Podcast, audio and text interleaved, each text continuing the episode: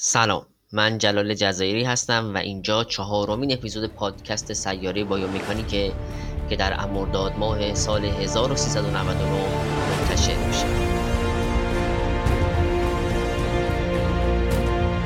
این پادکست با حمایت کانال دانشجویان بایومکانیک ایران تهیه شده.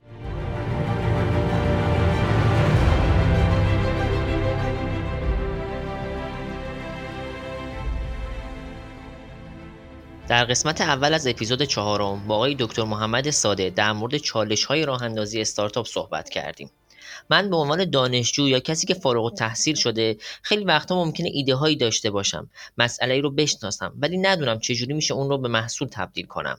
محمد در مورد این صحبت کرد که یک ایده شکل گرفته در محیط دانشگاهی چجور می‌تونه به محصولی مناسب بازار تبدیل بشه. اون از این گفت که شروع مهمترین اصله. همینطور در اول کار باید به طور مفصل در مورد کاری که می‌خوایم انجام بدیم فکر کنیم و ریسرچ کاملی در موردش انجام بدیم. بعد از اون باید یک نمونه اولیه آماده کنیم و خودمون رو برای تغییر ایده در راستای رضایت مشتری آماده کنیم. حالا بریم و ادامه این گفتگو رو با هم بشنویم.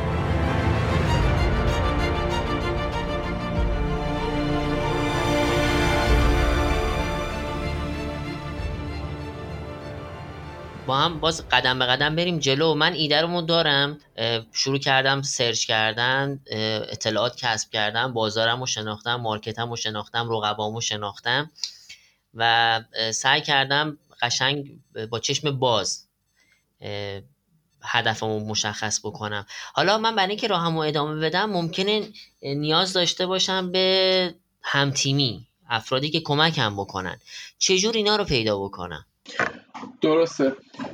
معمولا یه نرمی که اتفاق میفته توی شرکت های استارتاپی مخصوصا هرچی بیشتر به تکنولوژی هایی که به مثلا حالا مثل مثال هایی که الان این روزا داریم می‌بینیم مثل اپ های مختلفی که میاد هرچی بیشتر به این جور تکنولوژی ها نزدیک میشه معمولا وقتی نگاه کنی کسایی که با همدیگه کوفاند می‌کنن به قول معروف اون شرکت رو یا رفیقای قدیمی هستن یا دوست هستن یا هم کلاسی هستن یا هم دانشگاهی هستن. معمولا اینجوری اتفاق میفته تو کیس من اینجوری نبود چون من خودم توی اون یه محیط کاملا آکادمیک بودم. اومدم بیرون و دوم اومدم ایده رو خودم داشتم و باید خودم همه چی میبردم جلو. ولی یه جای کار به یه نقطه رسیدم دیدم حجم کار خیلی داره زیاد میشه و خیلی چیزا من اصلا بلد نیستم. یعنی من اصلا آدم اونجوری که بخوام برم برنده باشم توی market صحبت بکنم اینجور مثلا به قول معروف کار marketing رو بکنی نیستم. اینجا بودش که فهمیدم که okay باید یه co-founder ی کنار من باشه ولی برام خیلی مشخص نبود که اصلا این co-founder ها باید تعریف وظایفشون چجوری باشن. تو ذهنم اینجوری بودش که خب اونم باید مثل من همین کاری که من می‌کنم و بکنه بفهمه نمی‌دونم با انفرماتیک بفهمه اونو بفهمه اونو بفهمه دوتایی با همدیگه بریم جلو. ولی بعدا یه سری کورس ها رو دیدم یه سری کتاب ها رو خوندم و فهمیدم که و حالا این دوره اکسلراتوری که رفتیم همه اینا که رفتم به یه جمعبندی کلی رسیدم که این جمعبندی کلی هم مال من نیست که بخوام بگم من رسیدم. یه جمعبندی کلیه که اکثر شرکت های استارتاپی موفق بهشون رسیدم و منم دارم همون اونو به قول معروف تکرار می‌کنم. چند تا نکته مهم وجود داره. اینه که مثلا فرض کنید شرکت بگیم که دو تا کوفاندر داره. این کوفاندرها اگه بخوایم تقسیمشون بکنیم بهترین حالتی که میشه توصیفشون کرد اینه که من حالا میگم بس میگم به فارسی توضیح بدم. اینه که یکی از این کوفاندرها دوئر باشه یکی دیگهشون تاکر باشه. دوئر به چه معنی؟ یعنی اون که کار رو انجام میده. تاکر بشه منظور؟ به اون کسی که کلا یعنی کارهای که مربوط به حرف زدن میشه رو انجام بده. این به این معنی نیستش که اونی که تاکر هر رافه اونی که دوئره همه کارا رو انجام میده. نه.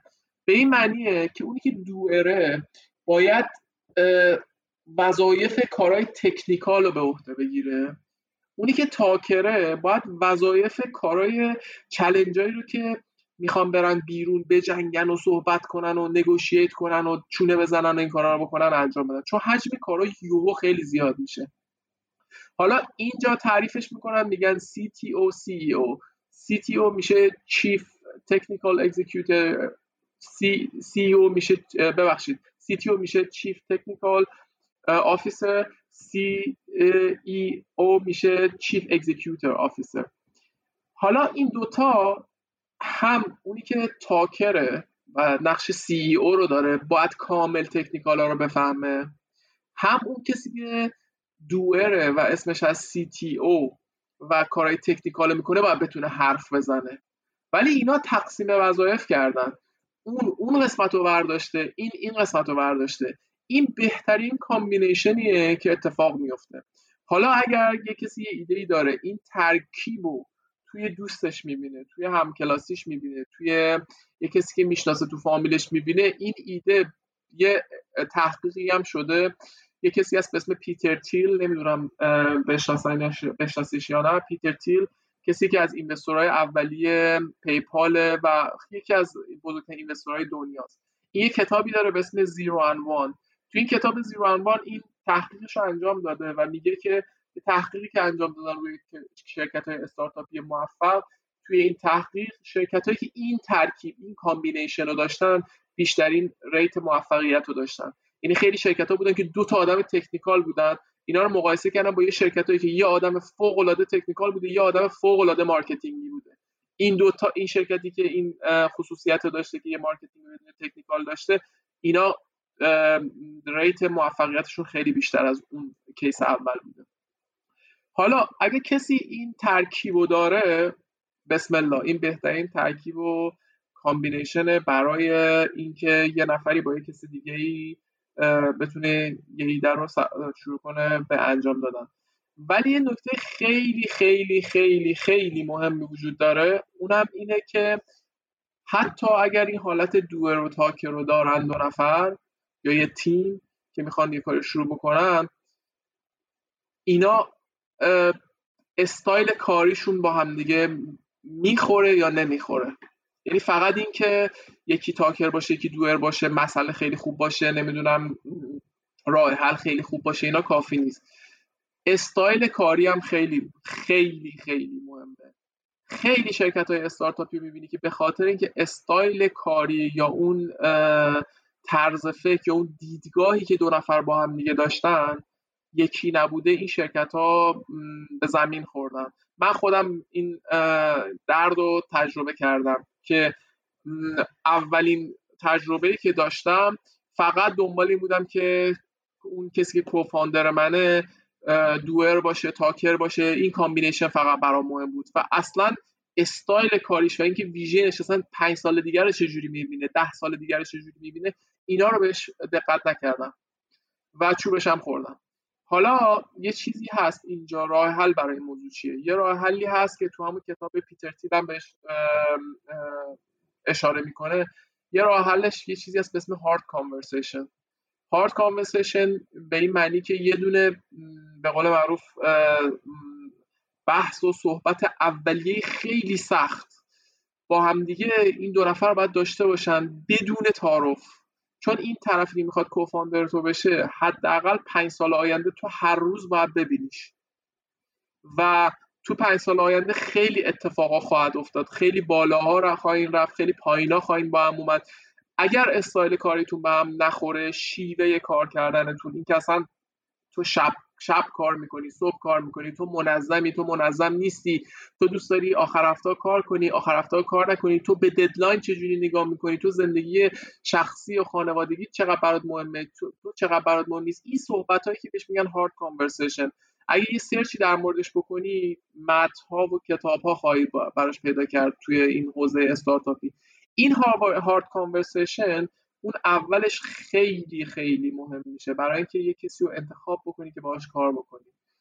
حالا اگه بخوام جمع بندی بکنم یکی اینکه دو رو مقوله دو رو تاکر یکی مقوله هارد کانورسیشن این دوتا رو اگر اون روز اول آدم بررسی بکنه اون وقت می‌تونه یه دونه کوفاندر خیلی خوب که بتونه باش همراه باشه رو انتخاب کنه که با هم دیگه سالهای سال کار کنه خب خیلی خوب بود دیگه. فکر می‌کنم همین بحث تاکر و دوئری که گفتی خیلی خوبه و هم بحث اون هارد کانورسیشن همون که ما میگیم جنگ اول جنگ اول به صلح آخر دیگه. یعنی بشینیم همونجا سنگامون رو بکنیم ببینیم چی کاره ایم حالا اینجا بر وقتی که شما می‌خوای یه کوفاندر بیاری کنار خود قرار بدی.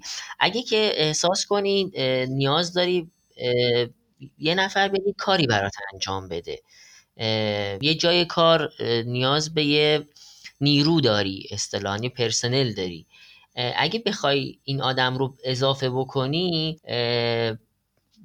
به نظرت بهتره که اون آدم در واقع استخدام تو بشه با توجه به اینکه تازه کسب و کار رو اندازی کردی حالا اولش ممکنه درآمد نداشته باشی یا خیلی درآمدی کم باشه برعکس داری هزینه می‌کنی.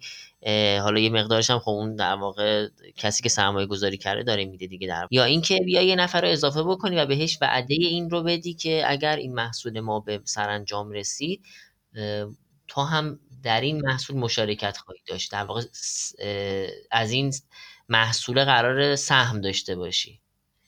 اینجوری تا به قضیه فکر کردی نگاه کردی؟ ببین این این داستان استارتاپ برای خود من یه مقوله مثلا چهار پنج ساله ایه. یه خورده بیشتر یه خورده کمتر. برای ما توی ایران یه مقوله مثلا فکر کنم پیش بینی می‌کنم. اگر فکر می‌کنی تو نظر دیگه داری بهم بگو. ولی فکر می‌کنم مثلا یه مقوله ماکسیموم ده ساله ای باشه. ولی برای کشور اروپایی مخصوصا تو یا آمریکایی مخصوصا تو خود آمریکا یا کانادا این مقوله مقوله شاید بگم 50 ساله ایه. و تمام این حالت های مختلفی که تو می‌خوای تو الان اشاره کردی و ما می‌خوایم راجع به صحبت بکنیم همش رو بهش فکر کردن و همه اینا یه راه حلایی داره. مثلا به عنوان مثال یه چیزی هست به اسم convertible note که تو convertible note رو به اولین کارمندایی که میان میدی بهشون حقوق کمتری میدی و این convertible note یه سهمیه که توی آینده قابلیت و اینو داره که اگه شرکت خیلی گنده بشه این تبد convert بشه به یه دونه سهام اون شرکت. و انقدر ترکیبای مختلفی هست که تو هر ترکیبی که فکرشو تو ذهنت بیاری وجود داره به صورت استراکچروار کتاب ها راجبش نوشته شده که تو می‌تونی استفاده کنی توی ساختار شرکت استارتاپی که میری جلو. مثل همونایی که خودت اشاره کردی. ولی یه نکته مهمی که من به شخصا تجربه کردم و حالا از اون کسایی که من آموزش گرفتم به من پیشنهاد می‌کردن این بودش که یه شرکت استارتاپی تا اون موقعی که استیبل نشده بهترین کار اینه که همه چیز رو آوتسورس کنه و بده بیرون انجام بشه. چون برای اینکه هزینه ها خیلی کم میشه و دردسرش خیلی کمتره. حالا یه فرقی که اینجا ممکنه ایران اینجا آلمان با ایران بکنه اینه که تو وقتی یه کارمند رو بخوای تو شرکتت استخدام بکنی خیلی مسئولیت ها به شرکتت میاد. مثال برات بزنم. حقوقش کسورات حقوقیش نمی‌دونم مالیاتش همه اینجور چیزا. و تو به راحتی نمی‌تونی یه کارمند رو بیاری و به یه کارمند رو بگی خب اوکی اثر رو دیگه ما هم نمی‌تونیم کار بکنیم. کارمند یه سری وظایفی رو داره یه تو تو عقب کارمندی که می‌گیری یه سری وظایفی رو داری که باید بهش پایبند باشی. و به راحتی نمی‌تونی مثلا بگی آقا خدافظ ما خوشحال شدیم از همکاری با هم دیگه. و به خاطر همه این جنبندی اینجا قوانین کار خیلی سخت داره. تا اونجایی که میشه شرکت ها اینجا سعی می‌کنن همه چیز رو آتسورس کنن. مگر اینکه واقعا یه تخصصی بیاد که تو واقعا این تخصص رو نتونی آتسورس کنی نتونی خودت انجام بدی و این فرد خاص داشته باشه. اینجا جایی که تو دیگه باید چراغ سبز رو نشون بدی و یه نفر رو استخدام بکنی. جز این موقعیت هر موقعیت دیگه باشه تمام تلاش اینه که این کار رو بدی بیرون و آتسورسش بکنی. حالا تو ایران رو نمی‌دونم چجوری خواهد بود ولی اگر به یه استارتاپی هست که روزای اولش رو میگذرونه و هنوز fund خیلی خوب و بزرگی نگرفته و هنوز به قول معروف پاش لغزانه تا اونجایی که میشه کارمند استخدام نکنه بهتره. ولی اگر به اون نقطه رسید که بخواد کارمند استخدام بکنه option های خیلی زیادی هست که این دیگه میشه خیلی نسبی و خیلی به اون vision کوفاندر و به ویژن کارمند رفت داره. مثلا فرض اگه تو این یه کارمندی هست که می‌بینی موقعیتی داره که بره پیش رقیبت کار کنه. یا اینکه این یه کارمندی هست که دیگه واقعا تو 5 سال ده سال دیگه باید بگردی کسی مثل اینو پیدا کنی. باید با هر چنگ و دندونی هم که شده اینو نگرش داری رازیش بکنی که توی شرکت تو بمونه. حالا اصلا به سهام بدی کانورتیبل نوت بدی یا آفرهای دیگه رو بهش بدی. خب اتفاقا قوانین در واقع کار تو ایران هم خب خیلی قوانین سفت و سختی هم به خصوص برای کار برای در واقع حمایت حمایت زیادی نسبت به کارگر دارن. اونقدر این حمایت زیادی که کارفرماها راه های گریز پیدا می‌کنن قرارداد سفید امضا می‌کنن یا کار مختلفی می‌کنن برای اینکه از زیر بار و مسئولیتش خارج بشن. اگر امکانش هست برات یه سری بعد منبع بهمون بدی که ما بذاریم توی اطلاعات پادکست مثل کتاب یا مقاله یا که در مورد این تیپ چیزایی که گفتی حالا سالاست توی اروپا و آمریکا دارن روش کار می‌کنن مثل همین کانورتبل نوت یا روش های مختلف بتونیم بهش سر بزنیم. حالا با دورادور با استارتاپ هایی که تو ایران هم بودن تونستی کار بکنی که از فضای استارتاپی تو ایران هم تا یه حدی با خبر بشی بخصوص تو حوزه در واقع bio. در مورد به قول معروف document هایی که گفتی آره حتما من اینا حتما برات میفرستم که بتونی بذاری و خوشحالم میشم. می‌تونی ایمیل منم بدی. اگه کسی سوالی چیزی داشت در مورد این یا در مورد این محدودیت هایی که ممکنه دسترسی به این document ها داشته باشن. اگه کسی هر چیز داشت من خوشحالم میشم بتونم کمک بکنم. در مورد ایران من خودم تجربه استارتاپی تو ایران که نداشتم ولی توی دوستا و آشنایام یه چند تا شرکت استارتاپی بودم که باشون به طور به طور آفیشیالم مشاوره نمی‌دادم به صورت دوست و همکار آشنا. باشون در تماس بودم و هم فکری می‌کردم. ولی خب چون من ایران زیاد سفر می‌کنم میام هر سری که میام تو این فضاها میرم. یعنی مثلا چند تا کوورکینگ پلیس هست چند که سمینارهای مختلفی برگزار می‌کنن. اگه تو ایران بیام وقت داشته باشم اینجور جا رو میرم. یه موضوعی که من خیلی دیدم که توی ایران بچههایی که کارهای استارتاپی می‌کنن براشون خیلی مهمه که این بر من انقدر این موضوع رو ندیدم موضوع اون ترسیه که از بیان کردن اون ایده دارن که حالا نمی‌خوام اسم دزدی روش بذارم ولی اینکه بترسن که یه کسی این ایده رو بشنوه و بره سریع انجام بده. من خودم تجربه که دارم و تجربه محدودی هم هست ولی خب با آدمایی که فوق العاده تجربه بالایی داشتن زیاد رفتم و اومدم با اونا که در مورد این موضوع صحبت می‌کردم توی اینجا چه چه توی اینجا چه توی آمریکا چه هر جای دیگه ای که باشه بیشترین رقابتی رو که دیدم توی آمریکا بوده و به صرفم توی سیلیکون ولی. توی آمریکا که اینقدر رقابت زیاده و توی اون سیلیکون ولی که واقعا اصلا رقابتش قابل مقایسه نیست. فقط برات یه مثال بزنم.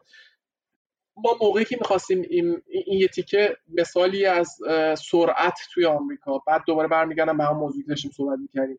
ما موقعی که می‌خواستیم fund بگیریم یه پروسه ای بود که می‌گفتم demo day روزی که باید بریم ایدمون رو pitch بکنیم و دمو بدیم و از این کارا انجام بدیم. این پروسه پروسه بود که ما دو سه ماه داشتیم براش آماده می‌شدیم. بعد رفتیم اونجا investor ها اومدن. نزدیک 600 تا investor اومدن. بعد مثلا نزدیک دو سه ماه با investor ها می‌رفتیم میومدیم از این کشور می‌رفتیم به اون کشور تو office های مختلفشون باشون صحبت می‌کردیم و اینا تا اینکه به ما fund بدن. ولی توی Silicon Valley یه دونه accelerator program ی هست که شاید خیلی از شنوندهاتون بشناسن به اسم Y Combinator که این تقریبا بزرگترین accelerator دنیاست. توی پارسال قبل از اینکه این داستانهای کرونا اتفاق بیفته انقدر سرعت invest کردن بالا بود بالا بود که اون روزی که demo day بود که آدمایی که توی این accelerator هستن میان ایدهشون رو به قول رو pitch می‌کنن یا اینکه present می‌کنن توی سالن همونجا که نشسته بودن یه اپی طراحی کرده بودن که همونجا توی سالن اینوستور می‌تونسته بگه که من روی این ایده مثلا فرض کن یه میلیون دلار میدم 500 هزار تا میدم. توی سالن انقدر اونجا سرعت زیاده. یعنی اصلا وای نمیستادن. چون می‌دونستن که اگه وایسن فردا صبح ممکنه همون پیتر تیل که من مثال زدم بیاد این شرکت رو کلش رو مثلا اینوست بکنه دیگه هیچ فرصت نداشته باشه این بکنه. حالا برگردیم به اون موضوع. الان این یه تیکه می‌خواستم سرعت رو بگم که چقدر بالاست چقدر همه به قول معروف گرگن دنبال ایده هستن. توی اون فضا هم ایده دوزی موقعی که در حد ایده هست خیلی به اون شدت مطرح نیست. من این چیزی تو ایران مشاهده کردم که خیلی بیشتر از اینکه به خود همون ایده فکر کنن که چجوری پیادهش بکنن سریع به اینکه این ایده دزدیده بشه بیشتر خیلی می‌پردازن و این ایده مثلا جایی بیان نشه. حالا توی این چیزی که من اینجا دیدم تجربه ش... به تجربه شخصی خودم این که تو یه ایده رو بتونی ساده سازی بکنی و سریع پیادش بکنی خیلی خیلی موضوع مهمتریه که یه کسی که ایده داره باید بهش بپردازه. تا اینکه به این فکر کنه که آیا ایدم رو اینجا پیام بکنم اینجا بیان نکنم. چرا؟ برای که تو اگه سریع پیادش بکنی و بعد از اینکه سریع پیادش کردی یعنی بتونی اینو بیاری به یه مرحله برسونی که بتونی بیانش بکنی و پرزنتش بکنی این نشون میده که تو سرعت خیلی بالایی داری دیگه. پس هر کسی دیگه ای که شروع بکنه از همین فردا صبح از تو عقبتره و طبیعتا سرعتتون هم نخواهد داشت. پس تو هیچ وقت این ترس رو نباید داشته باشی. با توجه به اینکه تو اگه شروع کنی ایده رو با همون سرعت پیاده سازیش بکنی و با همون سرعت بیانش بکنی همه توی اون market ی که تو داری فعالیت می‌کنی می‌فهمن این ایده مال توه. چون تو داری به همون سرعت هم بیانش می‌کنی. همه میگن این ایده مال توه و تو به همون سرعت feedback می‌گیری و به همون سرعت هی ایده تو کامل و کامل و کامل و کامل و کامل و کامل تر می‌کنی و پیشرفت می‌کنی. اینقدر اینکه ایده رو مثلا بیان کردنش ترس وجود داره به نظر من بیشتر فوکوس و انرژی باید بره توی اینکه این ایده سریعتر پیاده سازی بشه و سریعتر بیان بشه اتفاقا. که همه بفهمن. که تون تون تون تون تون تون مراحل استپا پشت هم دیگه بیاد. یه چیز گنده ساخته باشه که دیگه اصلا کسی نه, نه تنها بتونه بره دنبالش فکرشو بکنه بلکه اگرم تونست بلکه تونست اکثرا هم حالش رو ندارن اصلا برن دنبال این چون میگم بابا این یارو رفته اصلا انقدر رفته جلو که تو دیگه اصلا نمی‌تونی بهش برسی.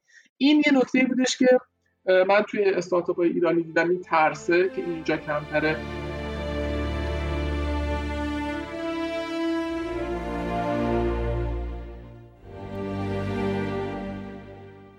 نکته دیگه هم که توی استارتاپ های ایرانی دیدم مقوله MVP MVP میشه minimum viable product که تو هر کاری فارغ از هر کاری اصلا به نظر من حتی خارج از حوزه استارتاپی هر کاری رو بخوای شروع بکنی باید با یه چیز ساده که کار بکنه باید شروع بکنی.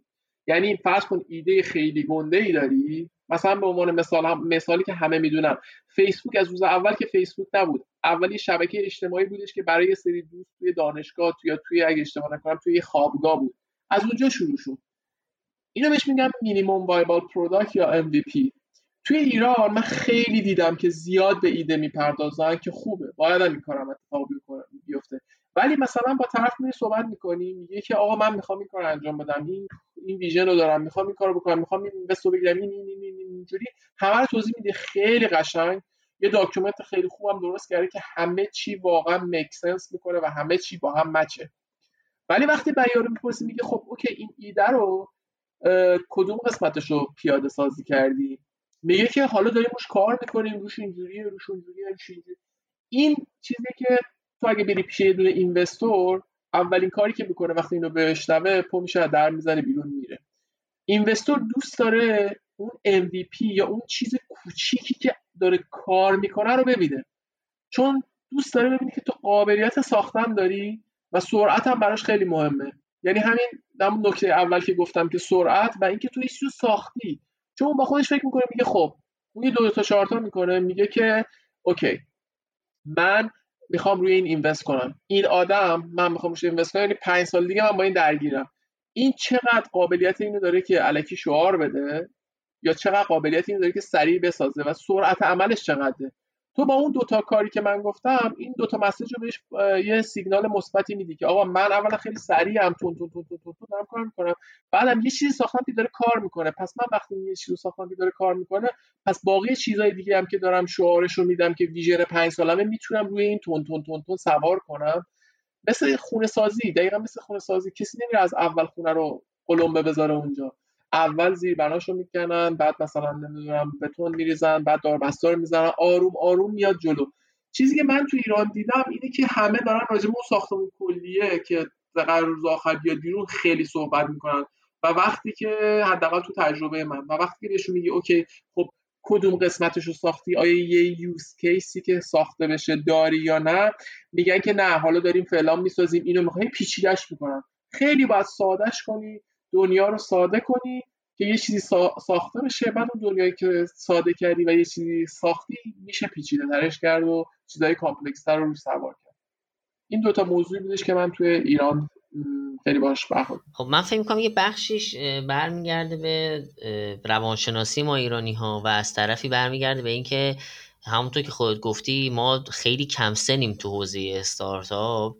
و کسب و کارهای این مدلی این ترسه شاید یه مقداریش به خاطر این باشه اینکه ایدمو ندزدن یا چون کپی رایت تو ایران وجود نداره کسی ایده منو برداره ببره.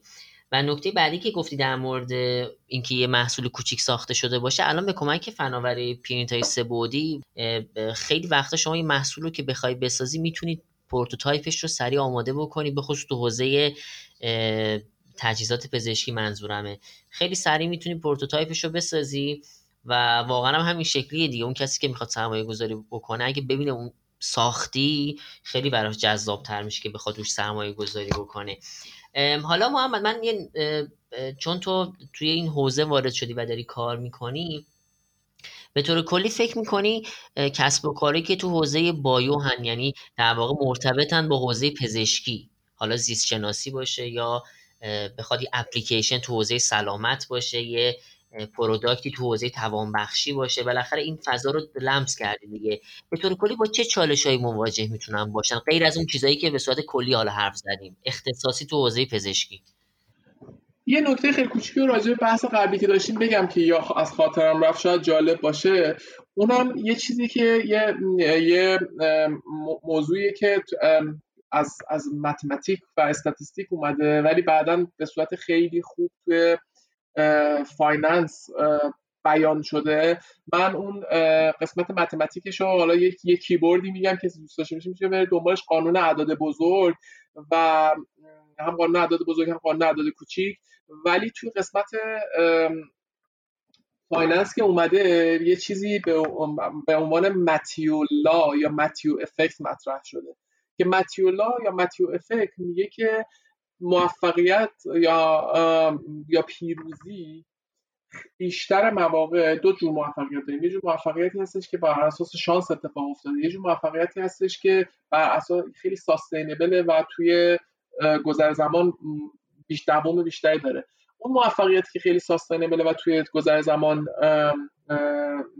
دوام بیشتری داره با اکشن های خیلی کوچیک کوچیک ریز تولید میشه. یعنی تو اگه success های کوچیک کوچیک کوچیک کوچیک داشته باشی این توی دراز مدت تبدیل به یه success massive میشه و گنده. حالا توی داستانی که حالا من حداقل به من یاد دادن تو اون دورانی که دورایی که میگذروندم این بودش که می‌گفتن اون vision ی که داری راجع به ایدت خیلی خوبه. اونو داشته باش اونو دست نده. ولی سعی کن اکشنا و کارا رو در جهت پیشرفت در جهت ایدت در جهت اینکه حالا بری با investor صحبت کنی یا در هر جهتی تبدیل کنی به اکشن های فوق العاده ریز ریز ریز ریز ریز که تو بتونی با انجام دادنش successful باشی و موفق باشی. مجموع ایناست که باعث میشه توی استارتاپ موفق داشته باشی. به عنوان مثال توی زمینه یه دونه product تولید کردن. اگه من الان بیام بگم این product گنده رو می‌خوام درست کنم اینو من الان نمی‌تونم تا فردا پس فردا به موفقیت برسم. ممکنه چندین سال طول بکشه. ولی اگه بشکونمش فوق العاده بشکونمش به task ای ریز ریز ریز تبدیلش کنم می‌تونه یکی از task ا این باشه که امروز که مثلا فرض کن امروز دوشنبه است تا آخر هفته مثلا پنجشنبه من این use case رو کدش رو نوشته باشم؟ همین. این اگه آخر هفته من اینو انجام بدم یه success یا یه موفقیت کوچیکی شده که یه موفقیت های کوچیک کوچیک کوچیک کوچیک منو می‌تونه برسونه به اون product ی که مد نظرمه اینو بهش میگن ماتیو افکت که این خیلی موضوع جالبیه که به نظر تو حرف خیلی کلیشه و ساده میاد. ولی تو عمل انجام دادنش خیلی سخته. واقعا سخته. و واقعا اگه بتونی انجام بدی جذابه که بتونی تسکات رو بشکنی به یه چیزای خیلی کوچیک کوچیک کوچیک که این تسکای کوچیک کوچیک کوچیک رو برسونه به موفقیت بزرگتر. این یه نکته بود که در رابطه با بحث قبلی می‌خواستم بگم. حالا در مورد چلنجا و در مورد مسائلی که توی حوزه پزشکی وجود داره من تو ایرانش رو واقعا وارد نیستم به خاطر اینکه تو چند سال گذشته نبودم. ولی اینجا بزرگترینی که وجود داره بحث سر رگولیشن های مختلفیه که وجود داره و به قول معروف حالا من نمی‌دونم رگولیشن رو چجوری ترجمه کنم ولی تو حوزه پزشکی که میریم فعال میشیم چون با مریض و بیمار و دکتر و بیمارستان و اینا در تماس هستیم بحث اگر تو حوزه‌ای که بیشتر به کامپیوتر رفت داره یعنی مثلا فرض کن راجع به تجهیزاتی داریم صحبت می‌کنیم که این تجهیزات بعدا قرار به تبدیل به یه data یی بشه که این data قرار یه جایی بره save بشه. بحث privacy data بحث این که این data ها چجوری استفاده بشه کی access بهش داشته باشه خیلی مهمه چالش خیلی مهمیه. بحث regulation ها رو اگه برگردم بهش کشورهای مختلف با هم دیگه حتی استانهای مختلف با هم دیگه اینجا بحث های خودشونو دارن که یه سری پروتکلایی هست. و نمی‌تونی یه دونه product رو داشته باشی که این product سریع بیاد استفاده بشه تو حوزه پزشکی. این product باید تستای فوق العاده سنگین آزمایش خیلی فوق رو سنگینی روش انجام بشه. یه سری استاندارد فوق العاده بالایی باید داشته باشه و از یه سری طیفایی باید رد بشه تا اینکه برسه به نقطه ای که بشه ازش استفاده کرد. استانداردها و regulation هایی که برای این حوزه پزشکی هست با استانداردها و regulation هایی که تو حوزه های دیگه هست فوق العاده فرق داره و فوق العاده سخت تره این جزو یکی از challenge اشه. یه challenge دیگه اینه که تو حوزه پزشکی که وارد میشی شاید خیلی حوزه های دیگه هم این challenge رو داشته باشن ولی من چیزی که دیدم اینه که حوزه هستش که خیلی تخصص های زیادی با هم درگیر هستن.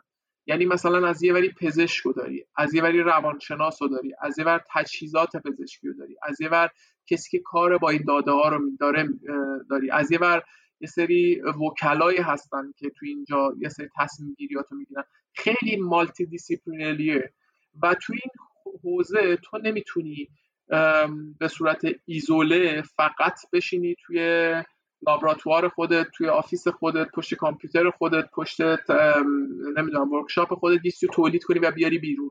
باید با بقیه هم در تماس باشی و باید با همه این field های مختلف هماهنگ باشی تا یه محصولی رو بدی که بتونه کار بکنه. مثلا تو مثال شخصی خود من ما یه جورایی برنامه نویسیم و ما فکر می‌کنیم این product رو درست می‌کنیم خیلی خوب میدیم بیرون و شرکت ها استفاده می‌کنن. بعدا دیدیم نه مثلا یه شرکتی مثل بایرن آلمان با یه سری شرکت های قرارداد داره. اصلا اجازه نداره با شرکت های استارتاپی مگر اینکه یه سری شرایط داشته باشن کار بکنه. چون شرکت غوله که این داره باش کار می‌کنه اصلا اجازه کار کردن رو به بایرن آلمان نداده. و اینو ما خب نمی‌دونستیم. حالا تو حوزه دیگه بری یه یه داستان خیلی پیچیده ای هستش که در این پیچیدگیش جذابم هست چون تو با field های مختلفی میری و میای ولی خب سرعت طبیعتا کمتره تو نسبت به field های دیگه. field های دیگه مثلا می‌تونن یه app بدن بیرون بره بیرون end user هم فردا صبح داره استفاده می‌کنه. ولی تو حوزه پزشکی به این سرعت نیست. خب دقیقا همین اتفاق نکته خوبی رو گفتی.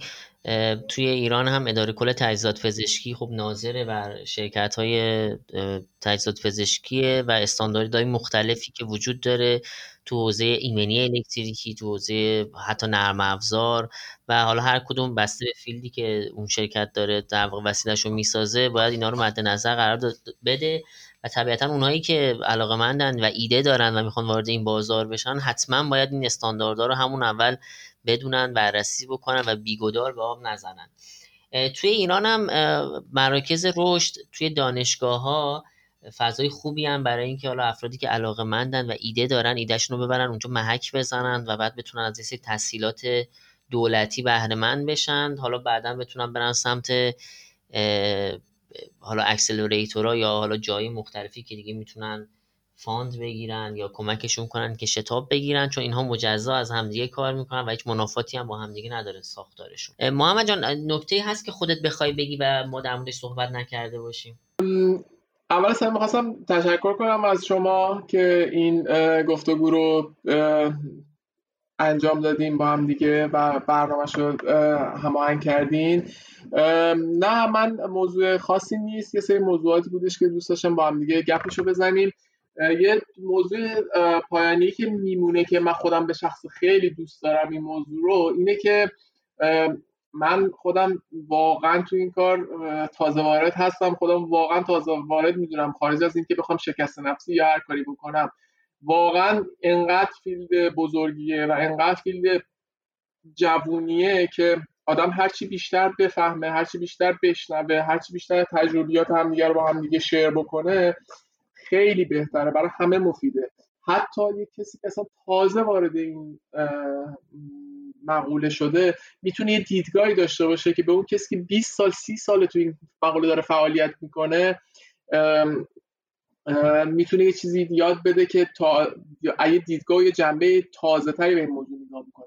به خاطر همین من خودم یکی از آرزوام اینه که یه کامیونیتی یا یه ساخت یه ساختار ارگانایز منظمی وجود داشته باشه که بشه این تجربیات رو با همدیگه شیر کرد و این تجربیات رو در اختیار همدیگه گذاشت.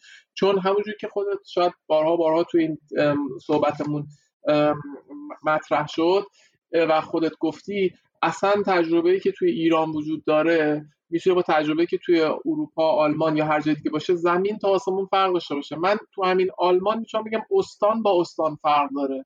و من خودم واقعا حاضرم دو تا گوش دیگه قرض بگیرم و تجربیات دیگران و چیزایی که اونا تجربه کردن اینا رو بشنوم با هم شیر کنیم. چون به همه کمک می‌کنه. این مسائلی که ما با هم دیگه صحبت کردیم خیلیاشو من کلی هزینه دادم براش تا اینکه فهمیدم.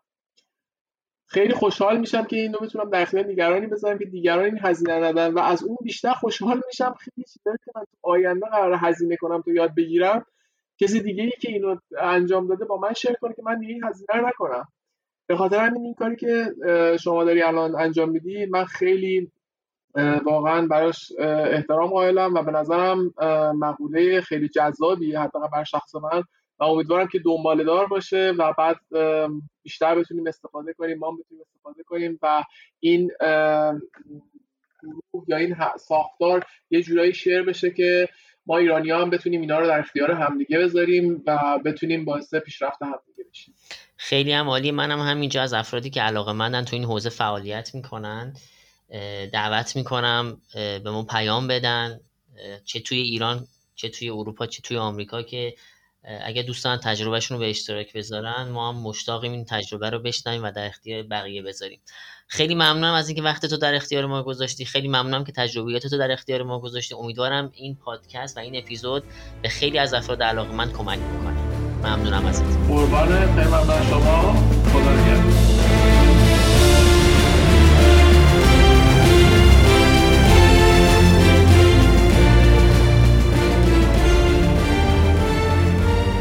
پایان قسمت دوم از اپیزود چهارم پادکست سیاری بایومکانیک رسیدیم. از آقای دکتر احسان سودمند مهندس امین باسری و خانم مهندس مهتا جنتی بابت طراحی پوستر تشکر می‌کنم.